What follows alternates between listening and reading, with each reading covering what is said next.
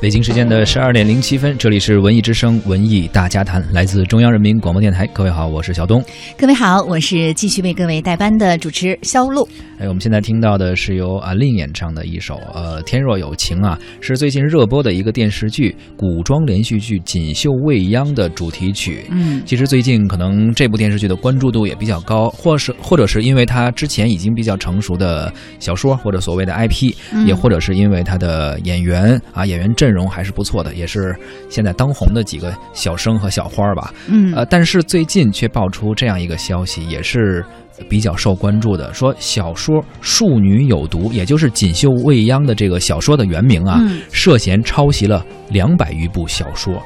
呃，而且这个时候，部分被抄袭的作者有意联合进行一个起诉。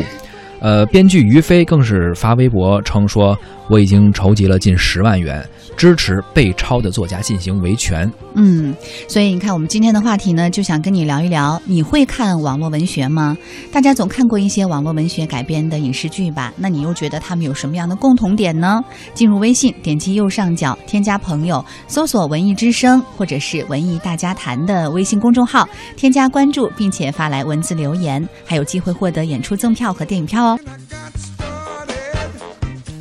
There was a righteous sound.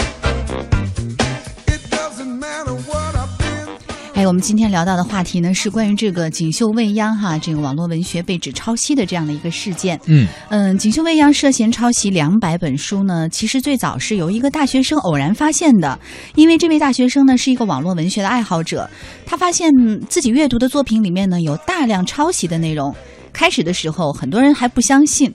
因为大家认为一个人不可能精力过剩到抄两百本书。是说句实在话哈，当我在看到两百这个数字的时候，我表示也是被惊到了。对，在我们可能有限的时间内啊，迅速的读两百本书，可能都比较费劲。嗯当然，虽然说是网络小说，可能读的可以快快一一些些啊嗯，但是你要想，他要自己创作一个故事，要去抄两百本书，真不容易，也真是不容易。所以这个编剧做到了哈，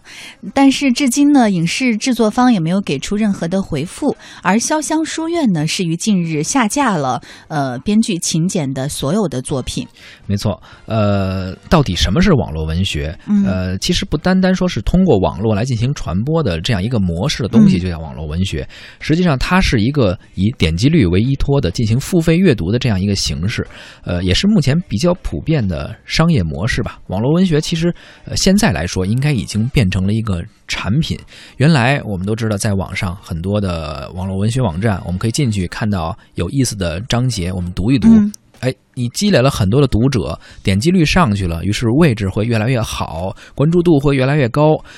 也确实是产生了很多呃，到现在我们来看是爆款吧，后来被嗯改编成了、呃，后来被。出了实体书，甚至有一些可能被呃录成了有声小说呀、广播剧呀，然后又被影拍成呃、拍成影视剧嗯对这其实种的案例是很多的。对，所以小东这么一想哈，我觉得我们周围其实出现了很多的网络文学改编的影视剧，嗯，而且也经常能看到类似的剧情。是比如说，呃，很多人就说，哎呀，很多电视剧里面都有这种霸道总裁人物角色哎的设置，很多。嗯，还有什么穿越的桥段，什么重生的桥段，弱者翻身战胜强者，以及小说中所有优秀的男生都会第一眼就爱上女主角，等等等等。对你说的这些桥段，其实是很多网络小说比较惯用的套路吧，嗯。特别是这种什么穿越呀，然后霸道总裁呀，嗯。就这个《何以笙箫默》啊，这这这这个剧里边就是这样哈。嗯。然后以弱胜强，这是网呃满足了很多我们网友的一种内心的诉求，嗯就是作为一个弱小的个体，作为读者，作为一个网友，我们看到网络小说中能够有这样的一个人物的设定，能够好像是他在替我们现实中的我们去完成自己的一个梦想似的。嗯所以很多呃网络小说中那种桥段相似啊，也不太可避免。之前呢，我们的记者也专门采访了中国作协专门研究网络文学的马季老师，嗯呃，他就说到说，呃，一个网络文学的特点。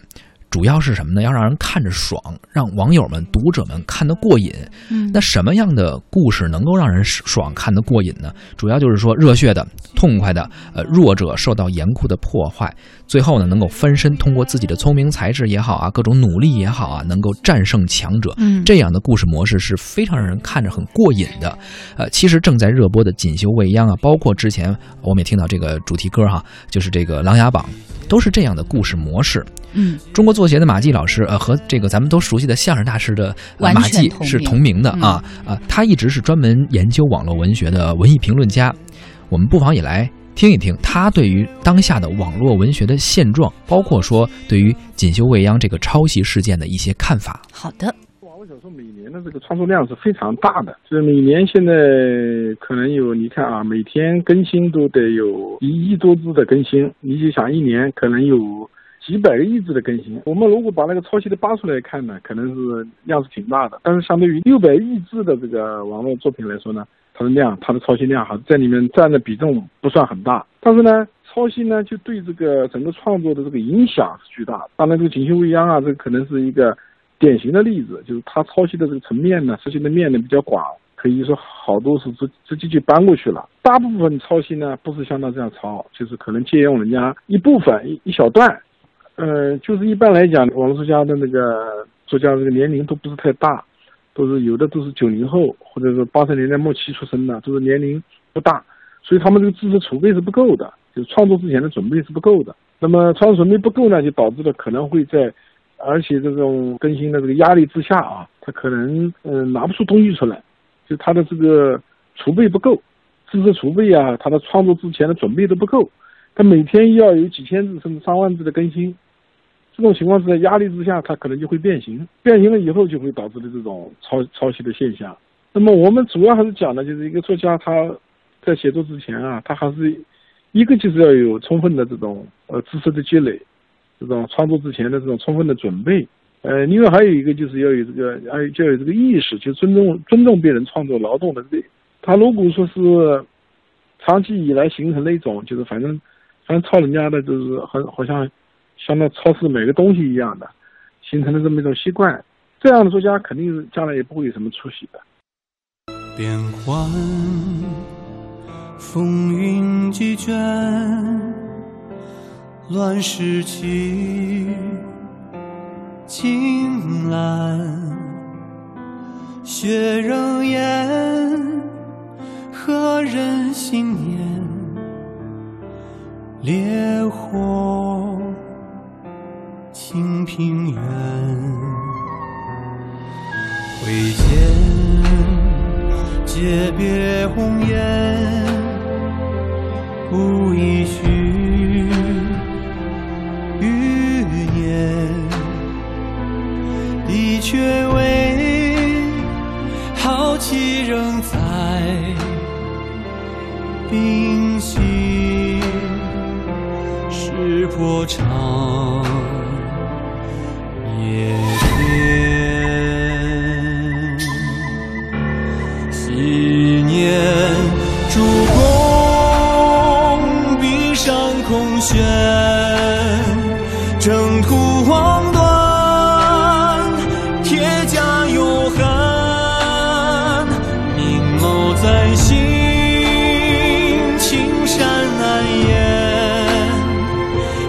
山如画，是我心眼，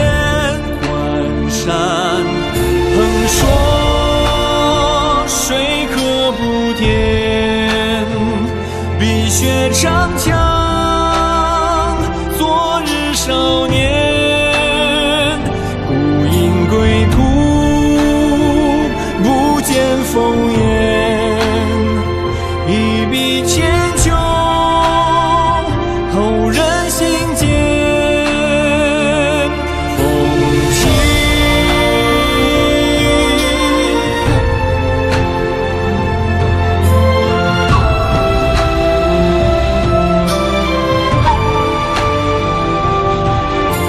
们现在听到的歌是胡歌演唱的《风起时》，来自呃电视剧《琅琊榜》，也是非常火的一个网剧的网络小说的改编啊。编但是今天我们聊的并不是《琅琊榜》，聊的嗯是最近非常火的一个《锦绣未央》古装的一个电视剧，因为它最近陷入了抄袭的事件。嗯，刚刚呢，我们听到的是中国作协马季老师，专门研究网络文学的一位老师，谈到了关于网络文学的创作和他的抄袭，以及关于他对于锦绣未央最近面临的抄袭事件的一些看法。嗯，其实，呃，据马老师估计啊，说嗯塔尖上的作家大概有两百多人，就是写网网络小说的，嗯他们的年收入可能在一百万以上。嗯但是你要知道，中国有多少人在写网络小说？这个二百人的比例是非常非常小的，能嗯已经到塔尖上了啊。嗯，然后其中大部分他们的收入是靠卖影视版权改编，嗯影视公公司呢很多时候把版权买走，但是并不一定马上会去翻拍，呃，但是还是会大量购买。嗯这部分的收入对于网络小说的作家来说是非常可观的，而最最顶尖的作家可能也只有几十人，甚至十几人，他们的年收入可能会达到五百万以上。当然，如果你是嗯最好的那几个，上千万也是不是不可能的。之前也聊过这个问题，就是关于网络作家的收入，嗯但是这个毕竟是少数人呀，没确实是少数人。刚刚提到了，大部分作家每天他为了更新自己的作品，可能要有几千字、几万字甚至上万字的作品，他要去更新，钱又很少的情况下，又必须要更新内容，可能有的时候就会选择去抄袭一些其他人的作品。所以这个网络文学，因为它的这种固定的这种商品属性哈，所以可能也是无法避免。对因为网络小说主要是通过付费的形式观看，每天更新，读者在一定程度上呢是可以左右故事的走向的。写作者的主要目的呢，就是服务读者，拥有更多的点击量，更多的订阅者。一方面呢，他们要在故事的跌宕起伏上下功夫；另外一方面呢，也要保持持续的更新。一天像你说的几千字，这不算多，还有要写好几万字的呢。所以有些时候，哎呀，怎么办呢？可能就只能出此下策去抄袭。而且我们看网上经常之前还能看到说一些网络作家过劳死的新闻，可能也是从一方面证明了他们无论是在体力上还是精力上、脑力上哈，都有一点就是无法这个支付的这样的一种困境。毕竟真正能够被网友们、读者们认可的小说，真正出来的也就那么几部，嗯能够达到高收入的作者也就那么几个人，嗯大部分的人还是需要这种不断的更新，去找一个呃能够出来的机会，被大家认可的机会。嗯，而网络文学呢，又不太同于传统文学，它两者最大的不同就在于传统文学提供一个现实的可能性，呃，但是。这个，比如说我们说，呃呃，莫言莫言老师写的作品，或者很多当代的作家写的这种呃传统文学的作品，嗯。呃，无论是历史题材的，还是说就是当代的，发生在现实生活中的，它往往都是有一个现实的真实依据。嗯。呃，但是网络小说却不是，它可以把不同时代的事情、不同年代的事情、不同呃地理空间的东西全部架构在一起嗯，这就是网络小说的一个魅力。他们可以告诉读者，只要你能够想象得到的事情，都可能会发生。这也导致了很多读者愿意读网络小说。于是，网络小说在当呃当今这个时代有了一个比较大的一个市场，也有很多人很多作者，但凡你是会写会写文章嘛，只要你会写小说，都可以进入到网络文学这个市场中去。嗯因为它没有太高的门槛儿。以前我们知道，比如说一个作者或者作家、青年作家，怎么能够成为一个你就是作家了？怎么你能够嗯成为一个成熟的作家，嗯甚至是畅销书的作家？你只有你的文字变成了那个。签字的那个印在了书上，嗯出版了书，或者说在杂志上发表了，你能够称之为作家，嗯对吧？那个时候还是有一定门槛儿的，有一些编辑会有一个审核，出版社也好，杂志社也好，有一个把关。嗯，但如今不是了，随便你一个人，你只要会打字，能说完整的话啊，就是语言表达没有什么太大的问题，你就可以成为一个网络作家的作者，网络小说的作者，嗯不一定能成为作家，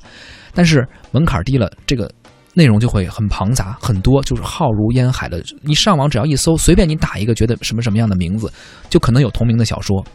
但是它的质量又怎么样呢？哎，所以你看，我们今天在这个热点大家谈里跟大家聊的话题就是，哎，你到底你会不会看网络小说啊？嗯包括说你会不会看由网络小说改编的这样的影视剧？你会觉得他们之间有什么样的这个共同点？嗯是，那问题来了，现在有一些小说可能被我们认可了啊，当然嗯也有不错的，也没有没有这种各种抄袭问题的，但是也有像《锦绣未央》这样，是吧？呃也还不错，也被认可了，版权也卖了，钱也挣了，影视剧都改编了，还请的都是现在比较红的演员，已经上了这个电视播出了。嗯突然间又绕回来说可能有抄袭，嗯那么这种情况是什么？就是在这种门槛非常高，大家在到大浪淘沙，就是你很容易被淹没的情况下，有一些人就想走捷径，嗯就想说我能不能东抄一下西抄一下，把我的东西就组好。那那那这样的话，相当于你是把别人的智力全部集中起来到自己的身上，你代表了大家一块儿写了本书，最后被发现了。很多情况下，这种作者是不承认的，说我不承认我抄袭。你去百度上搜吧，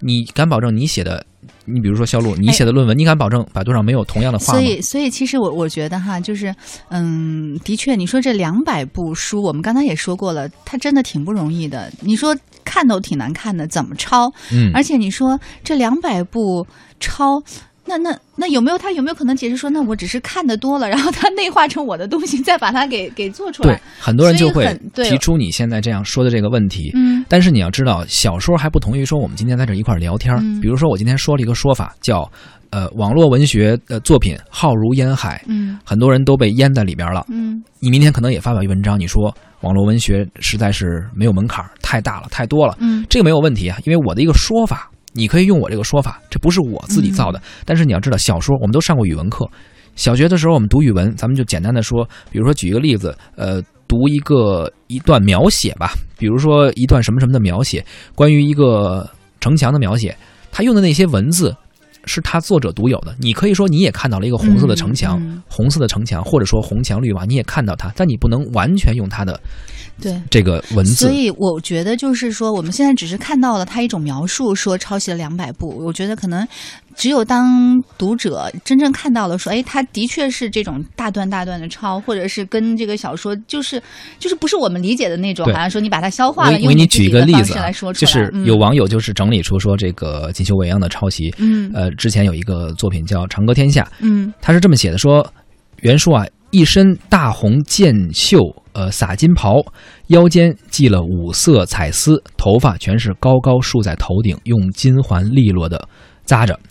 而锦绣未央写的是身材消瘦，一身大红箭袖洒金戏服，换了俩字儿啊，嗯腰间系着五彩丝，头发全部高高竖在头顶，用这后边就一样了，就是这种描 写你是不可能一样的，对不对对对我我举这个例子，大家就很能明白为什么说他抄袭。嗯，为什么其他的作家们会表示说要联名起来去维权？是这样，但是维权嗯确实有一个问题，就是很多网络小说作家。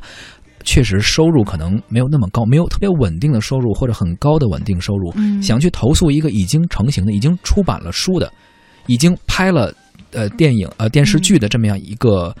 呃一个作品吧，很难。嗯，这个维权的费用可能很高，而且最后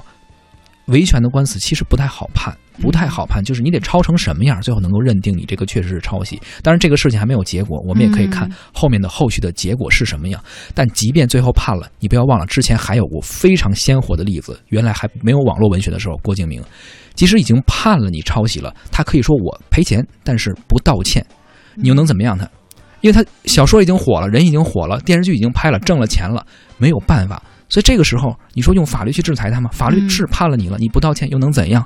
所以其实也希望呼吁我们所有的网友和读者啊，能够对待这些事情的时候，就是用还是投出自己的一票吧，就是应该有自己的一个主观的判断。就像刚才嗯、呃我们的评论员马季老师说的一样哈，就是还是希望大家能够凭自己的真本事来吃饭。你要是靠这种一时一会儿的这种小聪明，其实到最后，嗯，估计你也是走不远。可能你这笔钱你是挣着了，但是嗯以后的钱你还能不能挣着呢？是，但是不好说了。有很多人以后他可以一直抄下去，这种现象也是非常多的。所以呢，现在作为我们来说，作为我们媒体来说，我们能够呼吁的可能也就是希望给大家一个正面的一个呃，首先是客观的一个事件的反馈，让大家知道是怎么样一个情况，然后能够做的。呼吁大家的就是能够让好的东西大家尽量多的关注。对于这些嗯怎么说呢，有一些不太好的行为吧，我们能够进行一些抵制吧。